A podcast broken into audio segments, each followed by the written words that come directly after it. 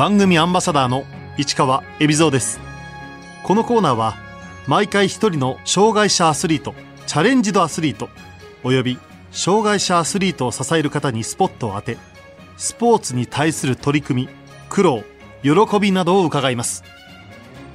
車椅子ラグビー日本代表の橋本克也です。橋本克也選手。2002年福島県生まれの19歳生まれつき手と足に障害があり幼い頃から車椅子で生活しています。中学生の時に車椅子ラグビーに出会い中学2年生から本格的に競技を開始。2018年6月競技を始めて2年史上最年少で日本代表入り。8月チーム最年少の16歳で臨んだ世界選手権では世界一も経験。東京パラリンピック代表メンバーに選ばれました。この春から地元福島県三春町の役場に職員として勤務しています。橋本選手の障害は？僕は生まれつき両手が左右とも2本ずつで生まれましてで両足は生まれた際には、えー、あったんですけれども立って歩くことはできないような形で生まれてである程度骨が成長した3歳の段階で手術して足を切断して今は車椅子を使って生活しています。まあ、あの、握力がない分、やはり重いものを持ち上げるとか、そういうものは苦労するんですけれども、日常生活で特に困ったことっていうのは今まででほとんどないです。14歳までスポーツの経験がなかったという橋本選手。最初に始めたスポーツは車椅子バスケットボールでした。中学2年の夏に主治医の先生から、まあ、スポーツ教室っていうものをやっているんだけれども、参加してみないかっていう言葉をいただいて、まあ、遊び感覚といいますか、健康目的でやりたいなっていうふうに思って、学校の友達と一緒に、あの、昼休みに、えー、バスケをしていたっていうこともあって、まあ、競技用の車椅子を貸してもらいながら、えー、毎週体を動かしてはいたんですけれども、まあ、そんな時に主治医の先生からそういう言葉をもらって、それがきっかけかなとは思います。その後、車椅子ラグビーを始めたきっかけは？中学2年の、えー、夏から秋にかけての時期に、今の国内クラブチームの東北ストーマーズのメンバーである三坂博之さんと、えー、庄司武さんに出会いまして、その際に車椅子ラグビーっていうものを教えていただいたんですけれども、まあ、何度か体験していくうちに、僕の性格といいますか、えー、まあ、確かに障害にもあっていたんですけれども、すごくやっていて楽しいっていうふうに思い始めるようになって、この競技であればパラリンピックを目指したいなっていうふうに思い始めて、中学2年の冬ぐらいだったかな？に、三坂博之さんにお伝えして、そこから、まあ、本格的に車椅子ラグビーを始めたっていうところです。車椅子バスケではなく、ラグビーを選んだのは、バスケとラグビーの違いとして一番大きいのは、意図的なタックルができるかできないかなんですけれども、えー、僕のやっている車椅子ラグビーっていうのは意図的にタックルするのが OK なスポーツなんですよね。本当に初めはすごい当たることに、えー、恐怖心しかなかったんですけれども、当たっていくうちに体も痛くないし、むしろかっこいい男らしいスポーツだなっていうところにすごい惹かれて、えー、車椅子ラグビーを本格的に始めたいなっていうふうに思い始めました。ぶつかることが病みつきになっていきました。橋本選手は中学2年生の時、元日本代表三坂博之さんが監督を務める車椅子ラグビーチーム、東北ストーマーズに入りました。僕の所属する東北ストーマーズっていうチームは、東北と関東の選手を集めて作ったチームで、なかなか、まあ、チームとして、えー、集まって練習する機会っていうのは、月に1回しかできない状態ではあるんですけれども、他のチームの人からよく言われるのは、試合になるとチームの雰囲気、コートの外でも、えー、すごい雰囲気がいいよねっていうふうにはよく言われます。はじめは競技用車椅子の操作に慣れるまでが大変だったとどの選手もよく口にしますが橋本選手の場合は？車椅子ラグビーを始める前に少しだけ車椅子バスケをしていたっていうこともあってその当時はバスケ車を使って走っていたので漕ぐことに関してはそんなに苦しんだ感じはしないんですよね。僕の場合、握力がない分、あの、タイヤを握るっていうことができないので、まあ、タイヤに手を添えて漕ぐっていう風になるので、バスケ車でもラグ車でもそこまで僕は漕ぎ方に関しては変わらないかなとは思うんですけど、ただ、ブレーキングをするときに、やはり最初はどこに力を加えていいのか、えー、どういう力の加え方をしたらいいのかっていうのがあまりわからなかった分、ぎこちないターンの仕方だった記憶はあります。東北ストーマーズでの主な役割は？僕たちのクラブチームっていうのは、チームの目標というか、スローガンとして、手をつなぐっていうスローガンを掲げていて、それは代表経験のある人もない人も教え合って、で、みんなで共有し合って、同じところを目指していくとか、そういうチームとしての統一っていうのが、今の東北ストーマーズとしての僕の役割なのかなとは思うんですけれども、うんと、それが代表になると、やはり僕が一番競技歴が浅いと言いますか、そういう部分もあって、ただ、2018年の世界選手権の予選、オーストラリア戦ですごい点差で負けたんですけれども、その時あたりから代表に生き残りたい、代表として僕自身も強くなっていきたいというふうに思い始めてました。車椅子バスケットボールは障害の程度によって選手それぞれ持ち点があり、規定の点数以内でチームを編成します。障害が重いほど持ち点は低くなり、障害の軽い橋本選手は持ち点が高いハイポインターです。今は3点としてやっています。今の僕の役割としては、日本代表のハイポインターとして活躍している池さん、島川さん、池崎さん、その3人にも勝るぐらいの技術とかをつけて、まあ世代交代してもいけるぐらいのものを身につけていくっていうのが役割なのかなとは思っています。わずかな競技歴で日本代表に抜擢された橋本選手。代表戦デビューで感じたことは？日本の選手と海外の選手では、えー、骨格が違うっていうこともあって、日本選手では耐えれるようなタックルでも、海外選手のタックルには、まあ、重い分、うまく体幹をコントロールできなかった記憶はありますし、やはりスピードも違うなっていうふうには感じましたし、すべてが何、どこも通じるところがなかった分、もっともっと、えー、強くなりたいなっていうふうには大会を通して感じた記憶はあります。世界選手権で最も印象に残っているシーンは？僕が世界選手権で、まあ予選だけでしたけども、コートに立てたっていうのは、やはり日本チームが、えー、点差をつけてくれたりっていうおかげであって、今、えー、僕がここまで来れているっていうのは、いろいろな方々の支えもありますけれども、池崎さんや、えー、池さん、島川さんみたいな、すごいプレイヤーがいるからだと思うので、まあ当たり前ですけれども、合宿一日一日を、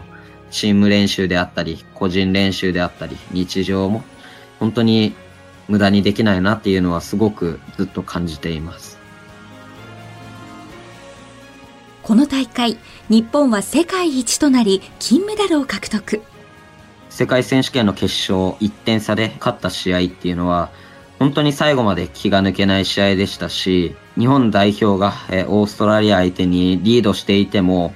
一度点差をひっくり返されたりとかっていう、すごい、なんだろうな、シーソーゲームと言いますか、まあそんな中僕はずっとベンチで試合を見守るというか応援することしかできなかったんですけれども、今思うとその試合っていうのはすごくいくら点差があっても気が抜けない。気を抜いてはいけないっていうことを感じさせられましたし、世界の頂点を目指せるようになっているのは、選手だけではなくて、ケビン・オア監督のおかげでもあるので、逆に今プレッシャーを感じている部分もすごいあるんですけれども、だからこそ今のうちに吸収できるものを吸収して、いずれ、まあ他の日本代表ハイポインター3人がいなくなってしまっても、日本として戦力が劣らないようにしていきたいです。橋本選手は決勝戦には出場しませんでしたが、貴重な経験になりました。僕自身、いろいろなことを考えすぎると何もできなくなってしまう、空回りしてしまうので、まずは一つ一つのことをクリアにしていくことが、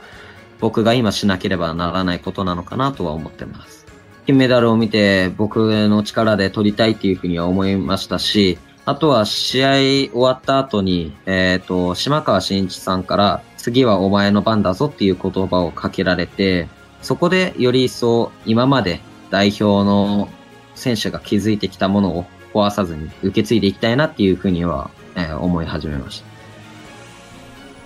地元の役場に入った理由は？本当に競技を始める前も、三原町の方々にはすごい今までお世話になってきたので、えー、そういう意味で競技を通して三原町に、えー、恩返しをしたいっていう思いがあって、一番、まあ、身近な、えー、三原町役場っていうところを頭に浮かんで恩返しをしていきたいっていう思いもあったので、まあ、地元に就職することにしました。まあ、窓口業務が担当業務っていうこともあって、町民の方々と接する機会が多いので、この前テレビ見たよとか新聞載ってたねとか、えー、頑張ってねとかっていう声はすごくかけられます。19歳で東京パラリンピックの代表メンバーに選ばれた橋本選手。知らせを聞いた時の心境は？率直にすごい嬉しかったですし、それと同時にすごい責任感といいますか、代表としてプレーをするっていうことの、責任っていうのはすごく感じました。代表12人のメンバーは、橋本選手をはじめ、日本で初めて女子選手で選ばれた倉橋香衣選手など、初選出が5人。ベテランと新戦力がミックスされた顔ぶれとなりました。合宿でも紅白戦だけじゃなくて、このメンバーとやることはすごいありますし、むしろ若い選手と組むことが結構最近は増えてきているので、今まで一緒にやってきたメンバーと共に選ばれてすごい嬉しいなっていうふうには思っています。で、それにプラスして同じ東北ストーマーズのチームメイトである中町俊也さんと一緒に東京パラリンピックを目指せることになったのはすごく、それが一番嬉しかったです。かつてアメリカ、カナダを率いた名将、ケビン・オアーヘッドコーチからは、どんな役割を期待されているんでしょうか？以前、ケビン監督と面談といいますか、話す機会があったんですけれども、その際に言われたのは、えー、ポテンシャルはすごいあるから、深く考えすぎずに、ラグビーを純粋に楽しんでほしいし、その時の方がすごいいいプレーができているから、シンプルに試合に臨んでほしいっていうふうには言われましたし、ケビン監督から言われた言葉で印象に残っている言葉が、勝也にはスーパースターになる素質があるっていうふうに言われたんですよね。その面談の時に。カナダのザック・マデル選手であったりとか、あとオーストラリアのライリー・バット選手。その二人の選手っていうのは、えー、すごい僕と同じように若い時から始めていて、ケビン監督からライリーはこの年の時、勝也よりも上手くなかったっていう風に言葉をいただいて、その言葉っていうのはすごく僕自身仮にお世辞だったとしてもすごい嬉しかったですし、いろいろなものを犠牲にしてまで僕を招集してくれたっていうことは、今考えるとすごく感じるものがありますし、ケビン監督の、えー、期待っていうものを決して裏切りたくはないですし、えー、その期待以上のものを出していきたいなっていうふうには思っています。橋本選手には試合前によく聴く曲があります。AK69 のストロンガーっていう曲です。曲調的にもすごく気持ちが上がりますし、試合前に聴くっていうよりかは、まあ試合の日にその朝とか時間を作って一人でそっと聞くのが好きなので、大会の日とかはよく聞いています。パラリンピック本番に向け調整も進んでいます。パラリンピックまでの、えー、合宿の期間っていうのは本当にもう少ないですし、その中で今できることっていうのを考えたときに、全部のことをやろうとするわけではなくて、本当に最低限のことをやって、全部を強化するっていうよりかは、僕が今考えているのは、大会を通していくと、おそらく、おそらくというか、まあ、ほぼ100%試合にフル出場っていうのはないと思っているので、えー、今は、あの、パワーを鍛えて、その短い時間、他の選手に対してでもスピードで劣らないようにしていきたいなっていうふうには思っています。橋本選手に東京パラリンピックへの抱負を伺いました。えっと、東京パラリンピックでは日本代表チームとして、えー、金メダル獲得を目指していますし、えー、僕自身初めてのパラリンピックっていうことですごく緊張している部分はあるんですけれども、今まで、えー、培ってきたものを試合を通して発揮できるように、まあ、残りの期間で、えー、心技体を鍛えて、えー、万全の状態で最高のパフォーマンスが発揮できるように調整していきたいと思っていますし、競技を通して、えー、普及活動をするっていうのは、結果を残さなければ絶対ついてこないものだと思っていますので、えー、そういう意味も含めてやはり金メダルを取らないといけないなっていうふうに思っているので、まずは残り少ない、えー、期間ではありますけれども、活躍できるように、万全の状態で取り組めるように体を鍛えて調整していきたいなっていうふうには思っています。スリートとしてこれからの夢は？えっ、ー、と、僕自身今まで、あの、たくさんの、えー、方々に影響を受けてきた分、今後は僕がこれから競技を始めようとしている人であったりとか、スポーツに興味があってもなかなか、えー、一歩を踏み出せない人に影響を与えられるような人になっていきたいですし、あとは、車椅子ラグビーっていう競技自体、まだまだマイナーな部分があって、その普及活動をするためにも、やはり世界ナンバーワンのプレイヤーになって、オリンピック競技にも、あの、劣らないような競技にしていきたいなとは思っています。橋本選手にとって、車椅子ラグビーの魅力とは？僕自身今、あの、パワーを鍛えているので、スピードっていう部分には、え東京パラリンピックで注目してみてほしいなっていうふうには思いますし、あとは、まあ、細かい車椅子操作っていうのも、あの、細かい動きっていうのも、えー、見ていただけたらいいなというふうに思っています。